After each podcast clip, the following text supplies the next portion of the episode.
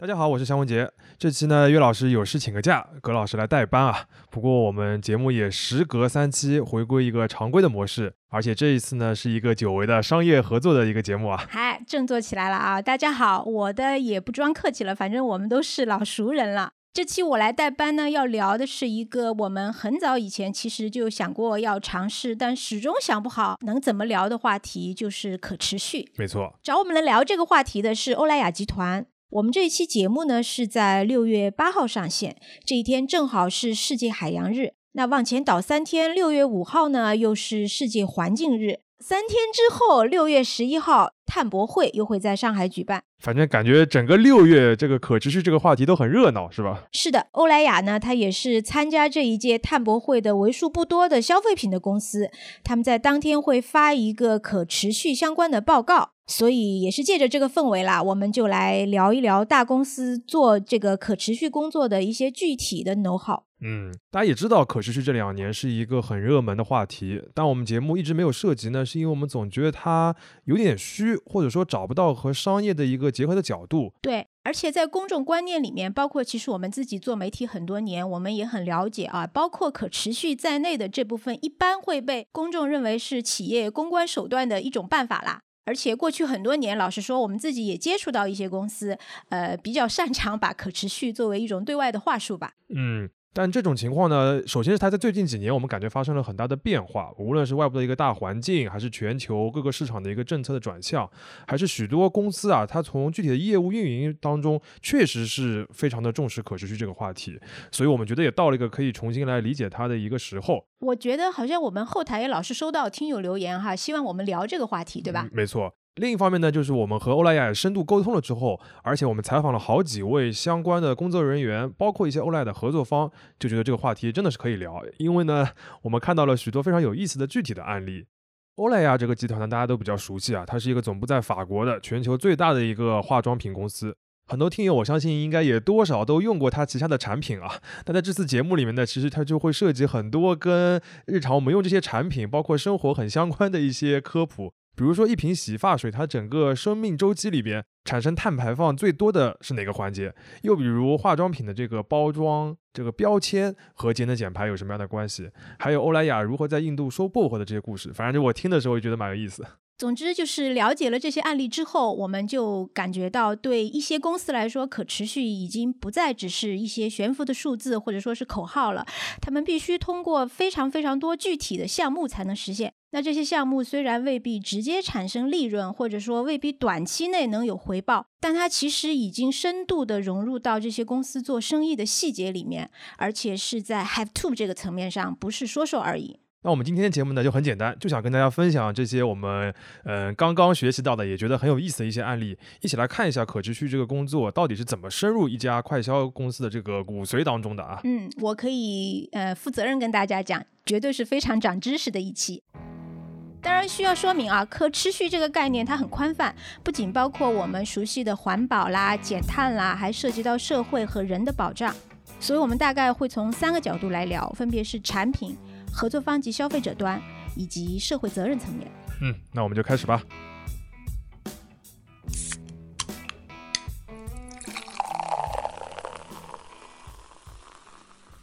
这里是商业就是这样。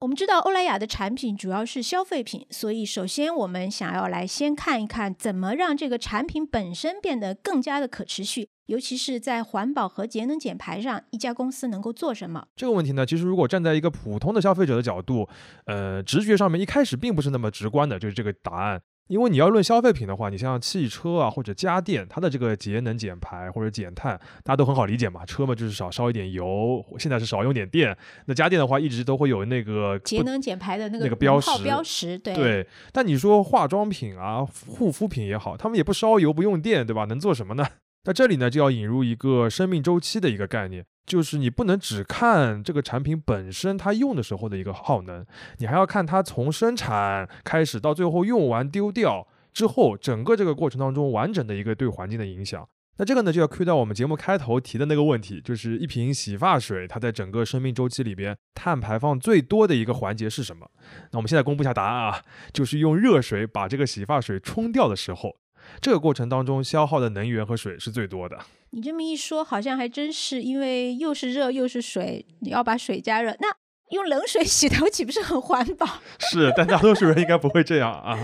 呃，所以啊，就是如果从产品研发的角度，一瓶洗发水你想要节约能源的话，最有效的办法之一就是改善配方，让它更加容易被水冲干净。哦，那所以其实剪短发也更加节能减排，对吗？对，我觉得理论上确实是这样的啊。但这个男生比女生更低碳。呃，那现在也有很多女生也是短发。啊，那也是。嗯，当然这个长头发的长短显然不是这个品牌能够控制的部分啊。而且回到洗发本身的话，还是很讲究体验的嘛。你包括这种泡沫的触感啊，洗完后这种头发的触感啊，包括香味等等都很重要。所以你这个配方的改进还需要兼顾这个效果和体验的啊。大家要记住，兼顾这个点在可持续这个事情上真的非常重要。我们在今天后面的节目里面还会反复的提及。嗯，当然啊，这个配方的改善其实属于很专业的、有点机密的这个能耗啊。虽然就是欧莱雅他们同事也跟我们讲了一点，但我们这边就不具体展开了，没法细说。呃，我们举个更加直观的例子来说，这个热水。那个冲头的这个问题啊，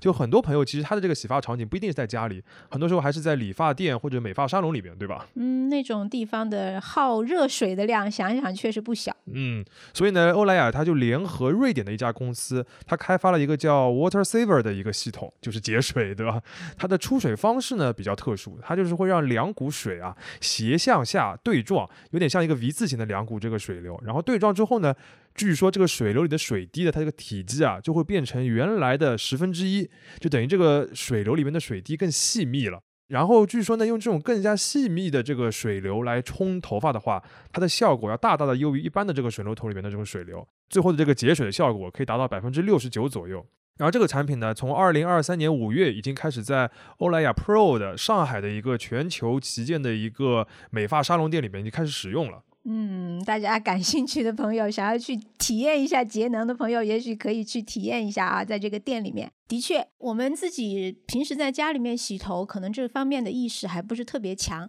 但是你对于这种每天要有很多很多头洗的这种场所来讲，热水就会是一块必须要计算的成本。那它在减碳的同时，其实也节约了这个成本。嗯，这个其实就属于可持续工作比较理想的一个状态，就是它既能够保护环境，然后又能有商业上的收益，比如说像这种节约成本嘛。但并不是所有的项目都能理所应当的兼顾这个平衡的啊。我们再举一个另一个例子，就是化妆品里边啊有一个很常见的原材料叫丙二醇，呃，它是有一定补水保湿的作用，然后也经常作为这种化妆品里面的这种溶剂嘛。这个原料呢，它目前主要的来源还是石油化工的。呃，那么从可持续工作的角度来说呢，最好就是把它这个生产的来源啊，从这个石油化工转向了生物基。所谓的生物基呢，就是从一些天然的植物啊，呃这种当中来提取。那欧莱雅呢就做了这件事情，他就和两家公司合作，呃，尝试开始从甘蔗里边来提取这个或者生成丙二醇，而且他们也做到了这个过程当中是成本比较可控的，就是能够实际的大规模的应用的。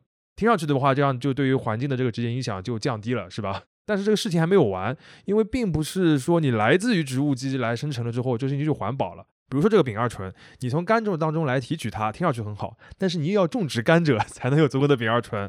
那你如果要更加多的种植甘蔗的话，就有可能导致部分的甘蔗的产区，他们去砍伐一些原始的森林。反而有可能会影响环境，所以啊，欧莱雅在推进这个甘蔗的这个提取丙二醇的项目的同时，还要和一个与甘蔗相关的一个 NGO 来合作，来做好一个所谓的可持续的审计，这样能够确保这些产区当地不会去那砍伐森林也好啊，或者是比如说用童工也好等等的，产生一些次生的环境的影响。的确，实际上这一类审计确实是不光光从这个环境层面来考虑，它还要考虑人的保护，比如说劳动保障、公平贸易这些问题，我们其实在后面也会提到。那刚才我们举的这些例子呢，其实都是集中在这个狭义的产品本身的这些事情，呃，但其实啊，一个化妆品或者护肤品，它在产品层面要做到可持续的话，还有一个很重要的部分就是包装，就是那些瓶瓶罐罐本身。对，尤其是对于日用化妆品来讲，瓶瓶罐罐真的非常重要。它不仅是成本上要占很大的一块，消费者买到它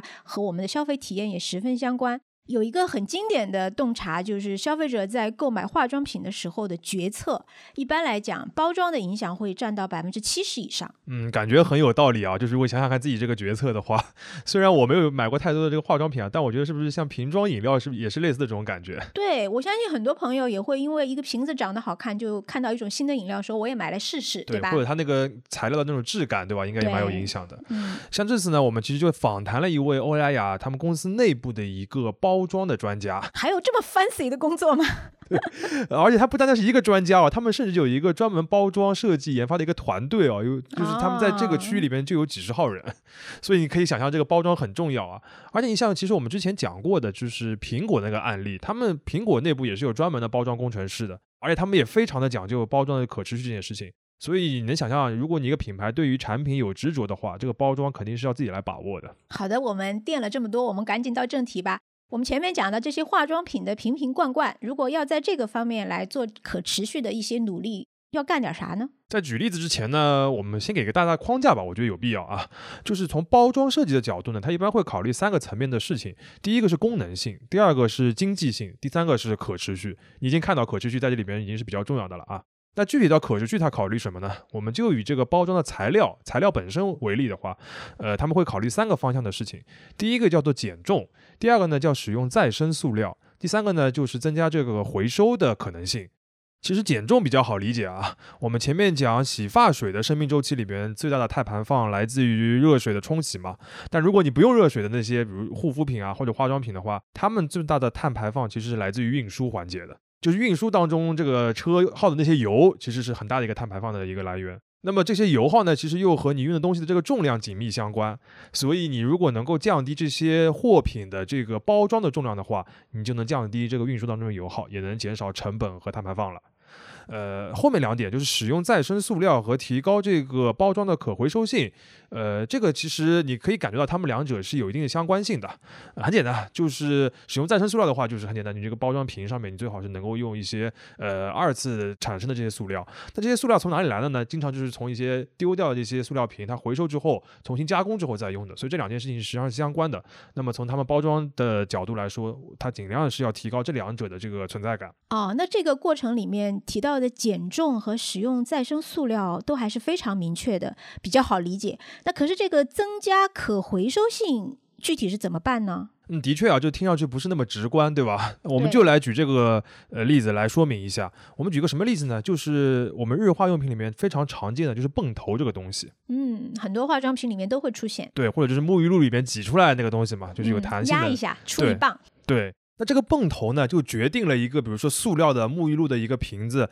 能否被可回收，或者它可回收性高低的一个重要的节点。因为啊，你想这个塑料瓶它进入回收厂之后呢，它其实是有一个自动检测分拣的一个流程、一个装置的。这个装置它会检测你这个塑料瓶里边有没有一些别的一些材料，比如说有没有金属。那如果有的话呢，它就会把你归到另一堆这个东西里边，而不会归到一些纯粹的塑料里边。嗯，你就没法马上的处理再去再生。而这个泵头里边呢，就是有一个弹簧的，而这个弹簧它的材料呢 是金属的。对，所以这个小小的这个泵头就会让整个这个呃塑料瓶没有办法有效的被回收了，就降低了它的这个可回收性。哦，那所以说其实自动化也有不那么。智能的一部分，对吧？对啊，但是你肯定需要一个自动化的过程嘛，不可能人一个个把那个泵头拆开来，对吧？对。那这个过程当中怎么办呢？就需要这个欧莱雅的包装的专家出场了。他们想的方法其实也非常简洁啊，就是我既然金属的这个弹簧不行，我就不用金属的，用塑料的弹簧。但这个方案呢，你想想就有很多的挑战。最简单的一个就是塑料弹簧本身用的很少嘛，你平时没怎么听说过，所以你就要找到一个合适的供应商，能够去磨一个具体的方案，甚至是对他们来说是一个全新的方案。而且他们要确保这个塑料弹簧它的这个回弹的性能也好啊，耐久性也好啊，和这个金属弹簧是一样的。因为大家都用金属弹簧，就是因为它比较便宜好用，非常的经过验证了。而塑料弹簧其实上是适应这个过程的。那在这个案例里边的呢，其实最后欧莱雅他们是设计出了一个比较理想的这个塑料弹簧，能够性能上达标的。但这个之后呢，又有一个新的挑战，就是这个塑料弹簧它的长度啊，会比一般的金属弹簧要长一点，这就使得这个泵头整个的设计啊，这个长度就会比较长。那你整个运输过程当中呢，这个泵头就有可能会脱落。所以为了防止这种风险呢，他们又加了一个泵头上的防脱的卡扣。这样再和这个瓶子结合在一起，整个这个包装的设计才算完成了。啊，那真的是关关难过关关过。是的，为了替换这样一个小小的金属弹簧，呃，一家公司其实花了不少的力气，等于是出现一个问题，解决一个问题，但是解决了之后又会冒出新的问题需要你解决。嗯，这个其实就是欧莱雅，包括我们了解很多的大公司在产品研发层面做可持续的一个最大的挑战。就是你要在保持性能和体验的基础之上，再叠加一个可持续的要求，同时可持续这个要求你又不能打折。其实我们刚才讲的另一个点就是再生塑料也是这样的一个感觉。你再好的再生塑料，它其实都有个问题，就是它多少都有点颜色和杂质的。呃，那你可能就达不到原来那种瓶瓶罐罐那种比较美观的那种设计的要求，或者说你要达到那个要求就更难。这个时候呢，包装团队不单单他自己要想办法，他有可能还要和呃整个的设计团队也好啊，包括市场调研的团队啊，甚至是产品配方的团队，他们共同来讨论出一个方案，来解决这个颜色或者说是色差上的这个问题。嗯，这个就是我们前面提到要大家记住的兼顾，对吧？就是他要在很多问题中找到一个平衡点。OK，刚才我们就讲的是第一部分，就是产品部分的一个可持续。呃，其实你可以看到，它主要还是集中在欧莱雅公司内部来做的一些事情。嗯，等于是一家公司自己卷自己。对。那么第二部分呢，我们就是来讲讲这个打引号的这个卷别人的这个部分吧。嗯。因为你想，像欧莱雅这么大的一个公司，它会牵扯到非常多的上下游，那你的可持续的这个责任一样的，你也要是影响到很多你的上游的供应商，乃至于下游的这个消费者。方方面面的人都要参与进来。嗯，这个部分其实你仔细想想，跟欧莱雅的主营业务也差不多。因为你比如说，你要把你的产品和服务交付给你的消费者，这个过程不可能你什么都自己做，你肯定也得和许多合作方一起。那么可持续也是一样的。对的。那这个方面呢，我们举两个合作方或者说是供应商的例子吧，然后我们再举一个消费者端的例子，这样能够帮我们更加深刻的理解前面我们讲到的全生命周期这个概念吧。嗯。第一个例子呢，就是欧莱雅的一个供应商叫雅丽，雅是典雅的雅，丽是利落的利，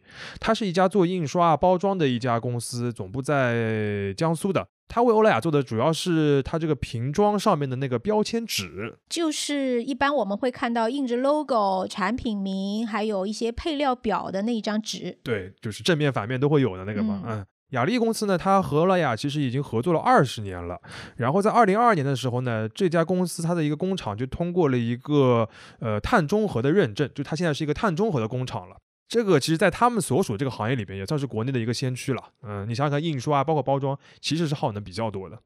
这次呢，其实我们也采访了雅丽的董事长蔡玉琴蔡总，然后他就提到一个非常重要的点，就是说他们能够在二零二二年就是获得这个碳中和工厂的这个认证，并不是因为比如他们二零二一年就是立了这个项目，然后他们就能完成了，是要过去很多年的这个积累，慢慢慢慢的实现的。而这个过去很多年积累里边呢，其实就有非常多和欧莱雅这样的一些大的客户互动，或者说是互相提升，才达到一个效果。比如说举个例子，就从二零一三年开始啊，欧莱雅和雅丽他们合作当中呢，就做了一件事情，就是他们在运货的过程当中啊，就不再用那种一次性的纸箱了，而改用可循环利用的一个周转箱，这样每年能够省下几万个纸箱子，这个 纸箱子还是蛮多的。之后呢，欧莱雅还做了一件事情，就是他们要鼓励他们上游的一些供应商能够在工厂里边节约能源，降低这个碳排放。然后雅丽呢，就是在开始想办法自己找一些这个点嘛。然后他们就发现一个点，就是自己整个生产线上最耗能的一个过程，其实是这个烘干用的这个灯管。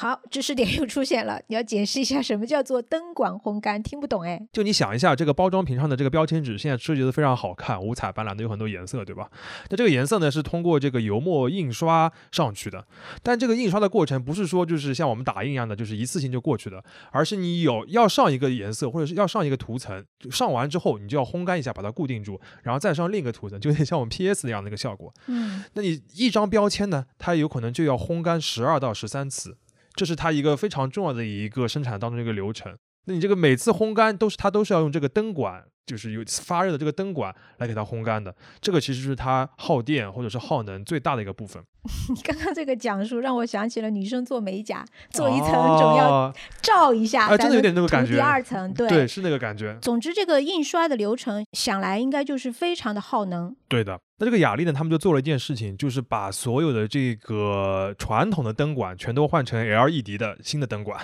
呃，整个前期投入其实一次性的也要上百万的水平了啊，那也是很大一笔钱了吧？对，但是这个蔡总他就说呢，一方面，这个是客户的这个鼓励，或者说是一定的推动吧；另一方面，对他自己来说，这个账也是算得过来的，因为这样呢，一年可以帮他省电，能够达到百分之四十五左右。而且这个 LED 的灯管啊，相比较于传统灯管，它这个维护的费用比较低，这个使用的时长也比较长，所以说你只要拉长了之后，长期这个是能够降低成本的。对，这其实也是一个算总账的概念，对吧？对，嗯，呃，你其实这里面我们可以看出一个基本的逻辑，就是大公司对它的供应商的考核可持续是非常重要的一点。对，一般来讲，他们会给他们提一些要求，而且如果你作为供应商想跟这样的大公司长期合作，你也必须在这个方面下更多的功夫。嗯，这个其实是我们最近几年看到的一个比较大的趋势啊。这里面还有另外一层相关的逻辑是什么呢？就是对于这些供应商来说啊，如果你在可持续方面做得好的话，其实也是会提升你在 B 端的一个品牌的形象的。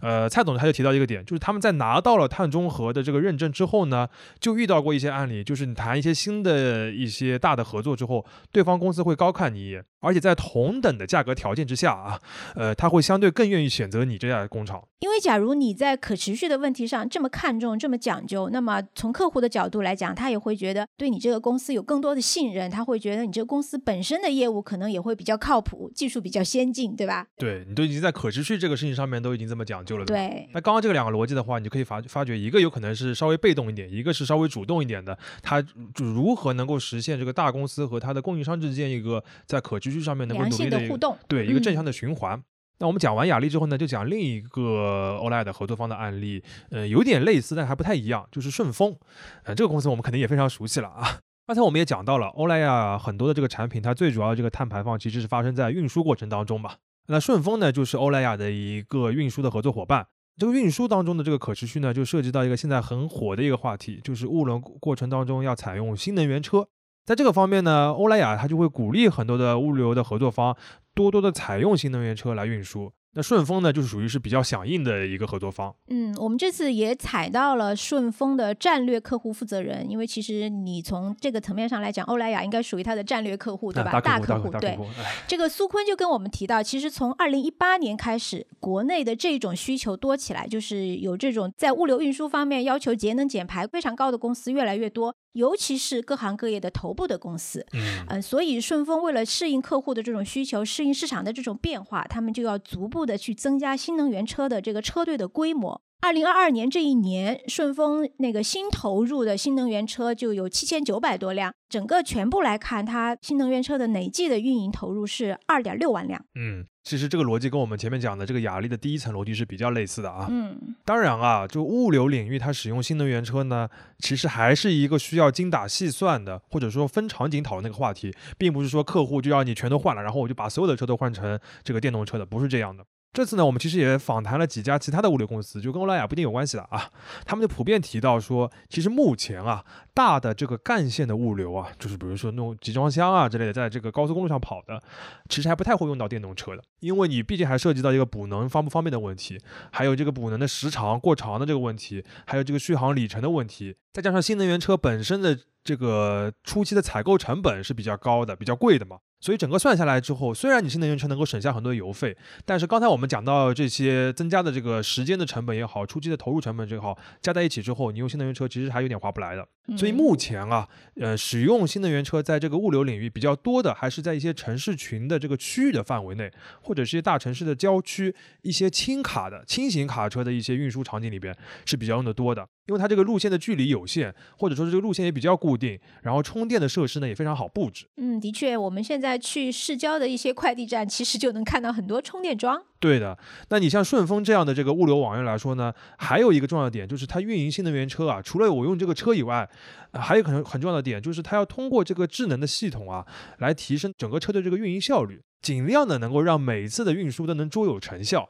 就是能够塞满，对吧？哦就这个意思，呃，或者说是这个你不要有不要有尽量不要有空跑的这个过程，这个其实对于降低能耗同样是非常关键的。不管是油和电都是一样的嘛，我只要让这个运输的单次的效率能够提升的话，我累积的这个整体的能耗就是下降的。毕竟这个物流是一个非常讲究细节、非常讲究效率的一个行业嘛。没错，OK，那我们雅丽和顺丰这两个合作伙伴的案例呢，就讲到这边了。那前面我们已经讲到这个顺丰这个快递物流这个行业了嘛，那我们就要讲到欧莱雅可持续的这个另一个重要的参与方，就是消费者层面。嗯，那就是跟我们每一个人直接相关了吧？对的，其实，在消费者层面，他们要做可持续也挺好理解的。就他们目前一个非常主流的一个项目或者一个切入点啊，就是快递的包装，又是包装啊。我们今天跟包装很相关。呃，像欧莱雅呢，它会做两件事情。第一个呢，就是要采用一些没有胶带、没有塑料的一些包装设计。这个和我们前面说的泵头一样，都是为了回收方便、提升这个回收的可回收性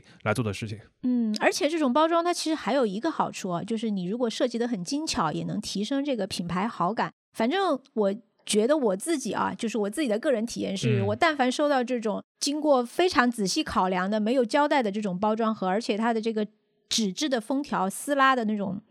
也不能叫快感了啊，啊就是非常方便、很舒服、很顺滑，那我就会很喜欢。那我当然对这个品牌的印象也会加分呗。啊，我也是这样的，就高看一眼，对吧？就不用我把这个裁纸刀什么都拿出来了，就这样一拉一下就可以打开对，那种感觉就很好嘛。嗯这个而且我们据我们了解，确实是他们在一些调研当中可以看到这个消费者的这个就是好感度或者说是美誉度会有一个提升的。对的，嗯，另外呢，更进一步的呢，也是跟跟包装有关的一个项目，就是欧莱雅啊它在二零二二年已经开始推动这这个循环快递包装的使用，它在杭州做了一个试点。这个呢是跟菜鸟合作的啊，简单而言呢，他们就是做了一个塑料的一个快递的包装盒，嗯、然后他们希望你用完了这个盒子，就是收到这个快递是这个塑料盒啊，然后把里面东西取出来之后呢，你把这个盒子还回到菜鸟驿站那边去，之后呢，由菜鸟和这个欧莱雅他们会负责把它消毒，然后再利用，呃，然后消费者这边呢可以获得一定这个优惠券啊等等的一些奖励和鼓励，好，你这个是考验人性的是这种嗯尝试来了啊。嗯、嗯，确确实这个需要消费对、嗯消费者的配合就就很难了，我认为。对，当然，其实欧莱雅也跟我们坦诚坦诚了啊，嗯就这个尝试目前确实是在非常初期的阶段，确实也有很多挑战。你比如说最直观的吧，这个盒子做的太好看了，他们会寄给很多这种种子用户，对吧？我们嗯所谓的这个 KOL，、他们这些人呢，反过来就会把这个东西留下来，因为当做储物盒也可以用，很嗯漂亮嘛。嗯还有比如就是说，去年疫情期间，大家去这个驿站的时候也没有那么多，嗯呃，这个也影响了这个事情的普及。对，就是这个有挑战的这个案例，我觉得就非常说明问题啊，就是在可持续这件事情上面，你品牌要去影响消费者的这个习惯或者是行为的话，总是最难的一个部分。你必须要让消费者在不受影响或者是不改变习惯的情况下，再去为环保、为社会做贡献，相对还比较好推动一点。没错，我们这里其实还有另外一个更有意思的案例，嗯、能够说明这一点。嗯、就是欧莱雅它做了一个昵称叫做“环境影响五色盘”的系统，这个听上去有点拗口啊，但是嗯我给你大家形容一下就非常直接，嗯就是欧莱雅会在它的化妆品上加一个标签，用这个标签来显示这个产品对环境友好的程度。嗯，就你看上去的话，就有点类似于我们今天提到的那个家电那个能耗标识，只不过它是一个就是五色盘嘛，有不同的颜色的，表示不同领域的这个得分的这个东西。对的，就是嗯，就是就是视觉上能够让你非常直观的能够 get 到这个产品它的这个对环境的友好程度啊，可持续上面做的好不好，就这个概念。嗯嗯，国内呢，欧莱雅旗下的这个碧欧泉的这个品牌已经贴上这个标签了，而且他现在呢，可能还想要联合很多行业里面的大公司，包括同行了，嗯一起要组成一个联盟，希望能够在化妆品行业推广这个标识，就是嗯让这个环境影响五色盘的这个标签贴上更多更多的化妆品。我觉得这个就属于是我们刚才讲的那种，就是潜移默化的，或者说是不怎么影响你消费者行为习惯的这个方式来推动可持续这件事情嘛，对吧？你不需要他来做什么，但是有可能你贴的多了之后，多多少少大家在决策的时候心里面会有点感觉的，或者说是受到一定影响的。我觉得这个是他们的一个目标。嗯、这个就有一点儿像我们之前讲那个 Patagonia，大家还记得吗？啊，当时 Patagonia 也是在行业里面号召大家组成一个永续成衣联盟，其实也是类似的这个目的。对的，那我觉得这种事情，呃，怎么讲？我感觉它行业内的这个自律啊，总是要走在法律法规的前面的嘛。嗯现在它还是一个倡议或者说是这个自我要求的这个阶段，那以后也许说不定它就会像这个家电的这个能效标志一样，它变成一个行业的一个强制性的规定。对的，很多时候我们认为大公司的社会责任其实就体现在这些方面。OK，我们已经讲完了前面两个部分，分别是这个产品研发的，以及这个合作方和消费者端的这个可持续。那我们前面讲的这个案例啊，大多数都还是跟环境、环保啊、节能相关的这些案例。但我们也开头的时候提到了，可持续里边还有很大一部分的这个意涵是关系到人本身的，比如说你要保障员工的利益啊，你要为整个社区做贡献啊，等等的。我觉得。一些内部公司内部的事情都好办，就比如说员工啊等等的，还是你自己有比较大的这个掌控力的。最有挑战的呢，很多时候就是这些公司它要管很多公司以外的事情。我觉得这边可以举一个例子，就是我们节目开头提到的另一个科普，就是欧莱雅 如何在印度收薄荷的这个例子。呃，这个呢就会涉及到一个很关键的一个话题，就是公平贸易。嗯，这里出现了啊，大家 注意一下，公平贸易，我们应该说它是目前全球化背景下一个非常非常受关注的话题。对的，简单而言的话，它就是指大公司你在采购一些原材料的时候，很多时候是一些农产品啊。一般都是要通过中间商的嘛，那你中间商再去向这个源头去采购，而在过去这种全球贸易的体系下面，往往会让这个源头的这个生产者，比如说农民，他赚不了什么钱。嗯，钱呢都让中间商赚差价赚走了吗？对的。那么公平贸易呢，就是要保障这个源头的像农民的这个利益，让他们也也能够获得一个合理的、公平的这个利润，这个就是公平贸易的这个目标。那对于欧莱雅来说呢，呃，这个事情还要放到一个更大的一个框架里面看，就是它这个整个原材料采购的一个可持续，因为原材料采购对其实对这种日化的或者是化妆品来说是非常重要的一块啊。像他们欧莱雅这些产品呢，它主要这个原料啊会有很多的来源啊，比如说你像石油化工，我们刚才讲到的这个丙二醇，还有很多是矿产。你像这个彩妆里面会有很多布灵布灵的那些东西啊，很多就是来自于矿产的一些物质的。还有呢，就是来自于农作物有非常多，你像玫瑰啊等等的，不光包括我们待会儿要讲的薄荷。那要做到可持续的话，他们其实会有这么几条思路。第一个呢，就是来自于石油化工的这个这些原料呢，尽尽量我要减少，或者说减少它是那个生产过程当中能耗。你像我们前面讲的丙二醇就属于这种类型了。第二个呢，就是来自于矿产部分的这些原料呢，呃，有的是没有办法避免的，但是呢，欧莱雅会希望它尽量的能够不去使用一些稀有矿产的一些资源。对的，所以很多时候这种大公司它还要寻找替代的生产方案。在欧莱雅的这个案例里面，那你可能要找的这个替代，可能就是从农作物这个方向上来找。那当你要采购大量的农作物的时候呢，就会涉及到我们讲的这个公平贸易这个问题了。那我们就具体以这个印度薄荷这个案例来说明一下啊。薄荷呢，其实是非常多的这个化妆品也好啊，这个护肤品，甚至一些食品当中都会非常多用的一个原料嘛。那它的一个一大产地呢，其实是在印度。而在印度呢，这个薄荷它其实是非常大宗的一个商品啊，它就是在是在期货市场里面买卖的一个东西。但就和很多的这个期货市场里面产品一样，它这个市场的这个价格的波动啊，就会非常的大。贵的时候呢，这个价格非常非常高。那里边的钱呢，主要就给这个中间商，就经销商给赚掉了。农民他自己其实农民自己卖出去那个价格波动没有那么大，他的利润没有很高。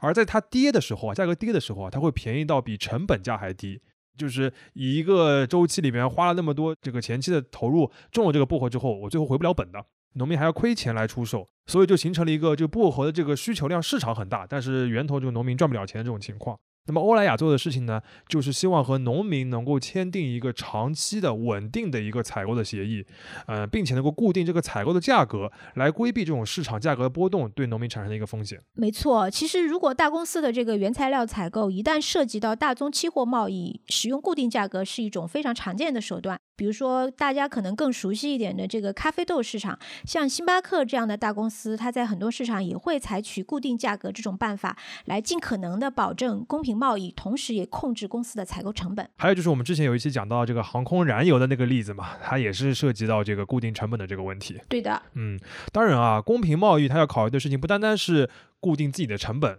呃，这个它更核心的呢，其实还是要保护源头卖家的一个利益，就是要利他这个所谓可持续了，对吧？对，比如我们回到薄荷这个案例上面，欧莱雅它设置的价格其实不单单是一个价格，它会设置不同的这个不同情况下不同的这个收购价。比如当中有一个呢，就是一个呃，可以叫地板价，就是它确保这个收购的最低价格是比这个农民种薄荷的成本要高的。那这样的话呢，就能在市场萧条的情况下，就我们刚刚讲的那个跌，就是击穿成本的那个情况下面，农民也能够保证不亏钱。嗯，这个事情很明显啊，其实对欧莱雅的益处有两两方面吧。一方面既能够保护农民利益，就是你这个原材料是的收购可是可持续的，因为没有利益，农民也不太愿意干这件事儿，对吧？对。另一方面，你从他自己的公司的这个采购成本来讲，它相当于也固定了原料的成本。对，它肯定会在某些时间时段上面比这个市场的价格稍微要高一点，但是它从长期来看的话，它其实是合算的。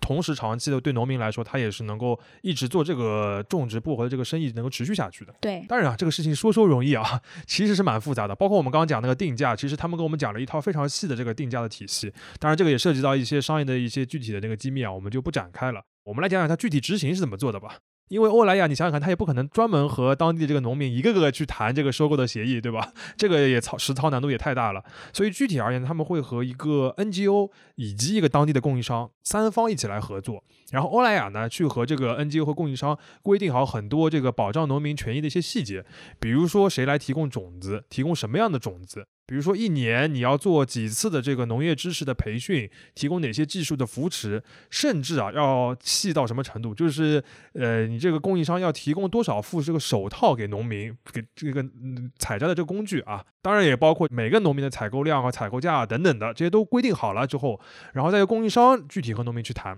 那么 NGO 呢，在当中是承担一个监督落实的一个职责。嗯，这件事情要做好，需要这个。几个方面像齿轮一样同步运转才可以。对，就大家都要首先规定的明确，同时呢，这个目标又是要比较一致，能够这个推动下去。不然的话，你定定的很好，最后落实不到也没有用，对吧？哎，今天这是一个举例子大会，我感觉我们说到现在，一个例子接一个例子啊。我们当中还科普了一些化妆品生产过程当中的一些小的 know how。嗯，而且我在这个做的制作的过程当中，自我也学习了很多美妆的知识，补充了很多知识的空白。好，那我们简单的小结一下吧。我们可以看到，欧莱雅的这个可持续的事业啊，确实是融入到了整个公司的所有的核心的业务流程当中的。我觉得这个是一个重点。呃，你从市场端到原料的采购，到产品的研发，到供应链，到物流，到消费者。每个环节它其实都包含了可持续的一些指标、一些 KPI，而把这些 KPI 落实的这些方法呢，其实我们可以看到，它和企业经营的逻辑是一模一样的，就是你要平衡多种的需求，需要让大家都能够得益。啊，今天听肖桑讲了这么多，我其实自己有一个疑问啊，那我估计这个疑问可能也是很多听友心里面听到现在都有的，就是我们前面讲了很多很多案例啊，机构每一个听上去感觉都好像是欧莱雅自己想要做的，就是他非常的主动，嗯，但是嗯，你你你回头来看，好像也没有任何的这个法律法规或者说行业规范要求他这么做，嗯，多少有点这个自己给自己找麻烦的这种感觉，嗯。那所以，我这个问题就是非常实际嘛。欧莱雅这么做的动力是什么呢？嗯，其实你提到一个是一个很根本的问题啊，就是做可持续很多时候并不能给公司带来长期的经济利益。那大公司到底为什么要认真对待它，对不对？对的。这个其实也是做这个节目当中我一直就是贯穿的有个疑问啊。呃，那我现在的话其实有一个比较明确的一个想法，我觉得有三个层面吧。首先，第一个层面是外力的约束，就是你法律法规和社会的环境啊，呃，现在确实是对可持续的要求越来越高，越来越严了。尤其是对欧莱雅这样的跨国大公司来说，更加是如此的。比如说一个很简单的一个例子，就是你看这些上市公司的呃年报里边，这个 CSR 也好，或者是可持续也好，是一个必须你要明确说明的呃一个环节，你是不能省略掉的。这个其实就是一个标志了。当然，我们知道，你像在欧盟这样的一些市场里边啊，他们的这个整个的氛围是非常在意你大公司在可持续上面的一个表现的。如果你真的比如说什么在生产过程当中污染了环境，或者你的供应商污染了环境，或者说是雇佣了童工啊等等的，你不单单是被批评这么简单啊，你有可能是真的会失去你大量的消费者的。所以，呃，可持续这件事情真的会对你的整个生意产生很大的一个影响。那我们知道，在国内的话，在中国其实也很明确，我们现在提出了这个明确的双碳的这个目标等等，你也可以看到整个社会的氛围都非常重视这件事情。这是第一个层面。那第二个层面呢，就是当企业你感受到了这种宏观的约束之后，那比较明智的公司呢，它就会选择把它内化成自己的一个价值观，就是我不是被迫或者是被受到压力去做的，而是我主动去做的。嗯，这个的确啊，其实从理论上来说，企业在生产经营的过程当中，难免会对环境或者对社会产生一些负面的影响。这个就是经济学中经常会提到的一个负外部性。对。那么公司呢，其实就有相当的责任要去减少这种负外部性。一般来讲，越是呃头部的公司，越是先进的公司，越是会主动去做。没错，那这种价值观要如何在一个以盈利为目的的组织里面去贯彻呢？我觉得也很简单，就是你在一些涉及，比如说钱也好，或者说是人事也好的等等一些要害的环节里边，体现它的权重。比如现在像欧莱雅，它首先它有一个首席的企业责任观，对吧？嗯，这个不单单是欧莱雅了，我们做商业报道的非常知道，这几年基本上跨国大公司，包括很多现在国新兴的内一些公司，对嗯理念比较先进一点的公司都有这个配备。对的，那同时时呢，他也会要求像 CEO 等等的其他的高管也要直接的参与到可持续相关的一些工作和决策当中。而且据我们所知啊，在欧莱雅，你这个可持续的工作是会直接关联到一部分 package 或者说奖金的这个收入里边的。好，这个 涉及到个人的收入，涉及到钱了，这个就比较刚性了。对，这个我觉得是一个其实非常重要的点啊。嗯，呃，那这个就是第二个层面，就是你把它主动的变成一个企业的价值观。第三个层面的呢，就是这个价值观如何在具体的业务里边能够分解成各个的这个具体的指标，能够把它贯彻到日常工作里边。我觉得这个就需要很多制度的要求。比如说像欧莱雅的话，它在产品的开发过程当中就有个评分的机制，就是从各个层面给这个产品的可持续的表现打分，然后你产品研发到了每个环节的时候都要打一次分，而他们就有个要求，就是说你这一次不能比上一个环节这个打分要低，如果低的话，你就要想办法重新来讨论，重新来定方案，就是以这样的一个过程来推动产品研发的。嗯，这个等于就是把可持续的这个要求嵌入到呃日常的这个工作的流程里面，嗯，这样可以确保所有的员工把这件事情真的当做一回事。对，这个其实你也就好理解我们今天开头举到的很多产品研发的当中的这个例子，为什么大家会花那么多心思去研发一个泵头啊等等的，其实也是制度这个具体的规章流程养成了他们这样一个工作的习惯。当然啊，如果真的能够做到这一步之后，其实可持续也会成为一种企业文化。然后每一个员工他在自己的岗位上，在做具体的工作的时候，真的会把这件事情当做一个必要的部分给考虑进去。嗯，当然，真到了企业文化这个层次的时候呢，很多事情其实就是细水长流了，时间长了啊，之后也会对一些你的合作方产生影响的。你像我们录节目之前，其实欧莱雅最近分享了一个案例给我们啊，说实话我还蛮有感触的，就是他们发起了一个叫“阳光工厂”的计划，就是想带动一些合作方能够雇佣更多的一些残障人士，呃，来参加工作。那当然，这个东西你不可能去强制一些合作方一定要去做，只能是号召，嗯对发起。嗯，然后呢，就有一个物欧莱雅的一个物流基地的一个合作方，他响应了啊，他们从二零二二年开始培训，然后今年呢已经招募了六十名的这个听障的人士来做这个物流基地的一个贴标的一个岗位。嗯，然后他们据说今年是想要达到一百人的这样一个呃规模。这样的尝试，其实对于像不管是提出它的欧莱雅公司来讲，还是说响应它的这个物流基地来讲，你说会带来什么非常明确具体的收益吗？看起来没有。嗯，但是当然了，它也没有带来什么很显著的额外的成本。而且，其实我们也知道啊，其实对于比如说招聘残障人士这样的公益事业来讲，政府应该也会有相应的这个鼓励的一些办法，比如说从税收啊，等等层面。呃，对对对，嗯嗯、但是对公司来讲，做这样的事情，无论如何还是需要从根本的就员工层面有价值观的推动，才可以做得更多更好。我们经常说，最好的商业模式是可以持续的商业模式。同样啊，我们今天讲了这么多细节的案例，如果用一句话来总结的话，就是像欧莱雅这样的大公司，他们的目的是让可持续这项事业本身变得可持续。商业就是这样。